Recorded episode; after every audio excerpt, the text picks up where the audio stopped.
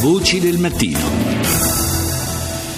È andato in scena ieri sera in Spagna il eh, grande dibattito televisivo tra i quattro protagonisti, i quattro maggiori protagonisti della campagna elettorale che porterà al voto del 26 di giugno, quindi mancano veramente pochi giorni a queste nuove elezioni anticipate in Spagna. È collegato con noi da Madrid Daniele Grasso, giornalista del quotidiano online El Confidencial. Buongiorno.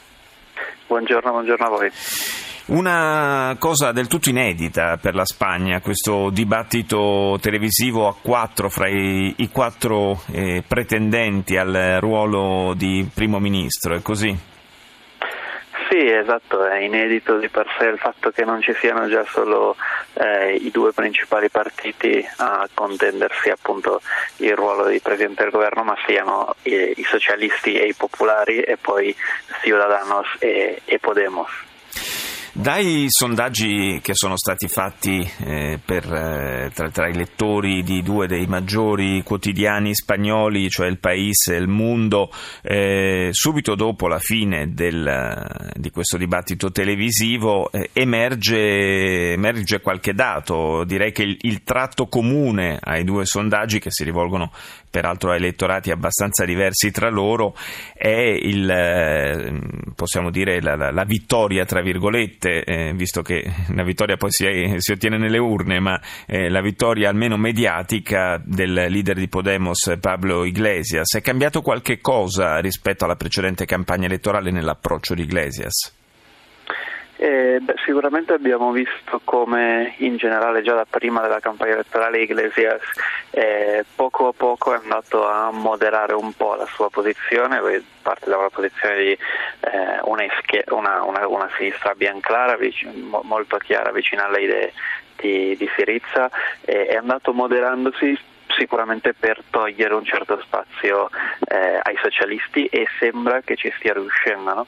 ci sta riuscendo anche eh, appunto nei sondaggi non solo quelli relativi eh, al dibattito in concreto ma proprio anche quelli relativi alla, eh, alla gara per arrivare alla presidenza del governo e, e sembra che appunto già da, nel, nell'ultimo mese tutti i principali sondaggi lo danno, eh, danno per fatto il sorpasso appunto di Podemos sui socialisti, Podemos che tra l'altro questa volta contrariamente a quanto aveva fatto in dicembre è riuscito a, a a scendere a un patto con Izquierda Unida, altro partito storico della sì. sinistra, alla sinistra dei socialisti, eh, per andare in questa coali- grossa coalizione di sinistra che si chiama Unidos Podemos e che sicuramente sembra che ha avuto un'ottima, eh, una, appunto sembra sia piaciuta molto e stia piacendo molto.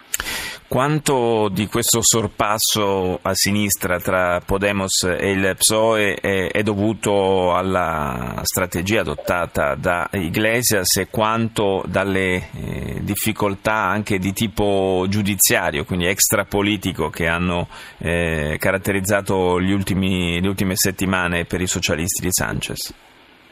Eh, beh, sì, diciamo che insomma, in Spagna come trasfonda tutto questo cioè, non, non, si può capire il contesto attuale senza tutti gli ultimi scandali eh, appunto di corruzione legati alla politica.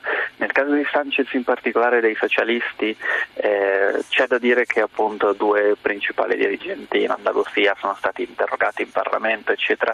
C'è anche da dire però che si sta vedendo e questo si è visto molto bene anche nel dibattito di ieri eh, come i socialisti non sappiano quasi così bene dove stanno a livello di discorso, no? addirittura nel dibattito di ieri che devo dire che è stato abbastanza equilibrato in realtà tra tutti, è più facile che trovare un vincitore, è quasi più facile trovare un, appunto, un perdente che sicuramente è stato Sanchez perché appunto non trovava il suo spazio, lo chiudeva da, da sinistra, lo chiudeva Podemos, dal centro lo chiudeva Ciudadanos e quindi non è riuscito a far sentire la sua voce, a far capire dove stava esattamente. Si è trovato un po' eh, in mezzo al tiro incrociato degli altri tre leader il eh, presidente uscente del governo, Mariano Rajoy, del PP, del Partito Popolare, e, però ne è, ne è, uscito tutto sommato abbastanza bene, il, i sondaggi indicano il suo partito come ancora una volta come il, il primo partito eh, nazionale, resta il fatto che se questi, questi, numeri dei sondaggi verranno confermati poi alla prova delle urne, eh, resterà ancora una volta difficile mettere insieme una maggioranza di governo. Eh, sì, diciamo che quasi tutti si aspettavano che eh, facesse un po' peggio Rajoy, appunto il presidente del, del governo eh, attuale, anche perché diciamo, era stato molto criticato quando alle elezioni di dicembre aveva rifiutato fare un dibattito televisivo con, con gli altri tre candidati. No? Eh, invece devo dire che proprio sulla parte economica, sulla parte più, più dura delle cifre è stato dove, dove, si è difeso meglio, ecco, quando si è iniziato a parlare di corruzione, eh, di situazione sociale stato eh, se, lo, lo, si è visto un po' in panico. No?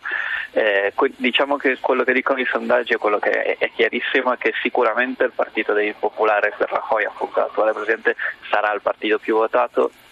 C'è da dire, poi c'è diciamo, la cavala dei, eh, de, de, delle alleanze, no? di chi, chi, farà patto con chi.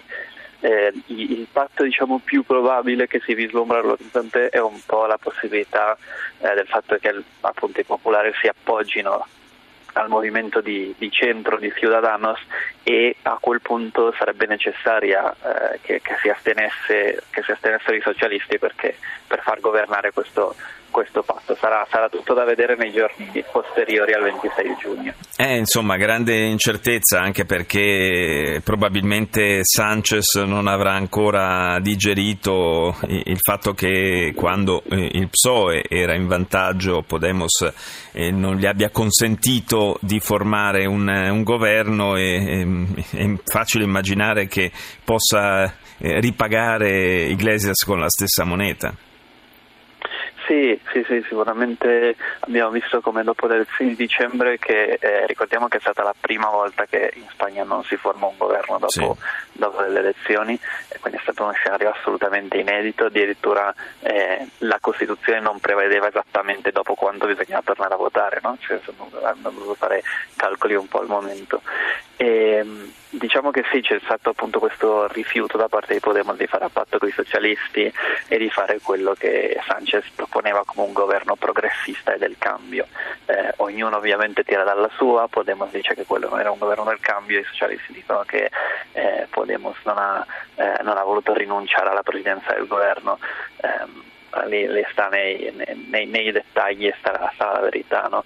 Sicuramente molto molto difficile che ora si veda eh, un patto Podemos-socialisti, a meno che eh, Podemos effettivamente no, non dia la ragione ai sondaggi e sia un sorpasso così chiaro sui socialisti che i socialisti l'unica cosa che abbiano eh, da fare sia effettivamente dire va bene, ci avete preso lo spazio della sinistra, vi appoggiamo, cerchiamo di fare qualcosa insieme. Grazie, grazie a Daniele Grasso del quotidiano Il Confidenziale per essere stato con noi.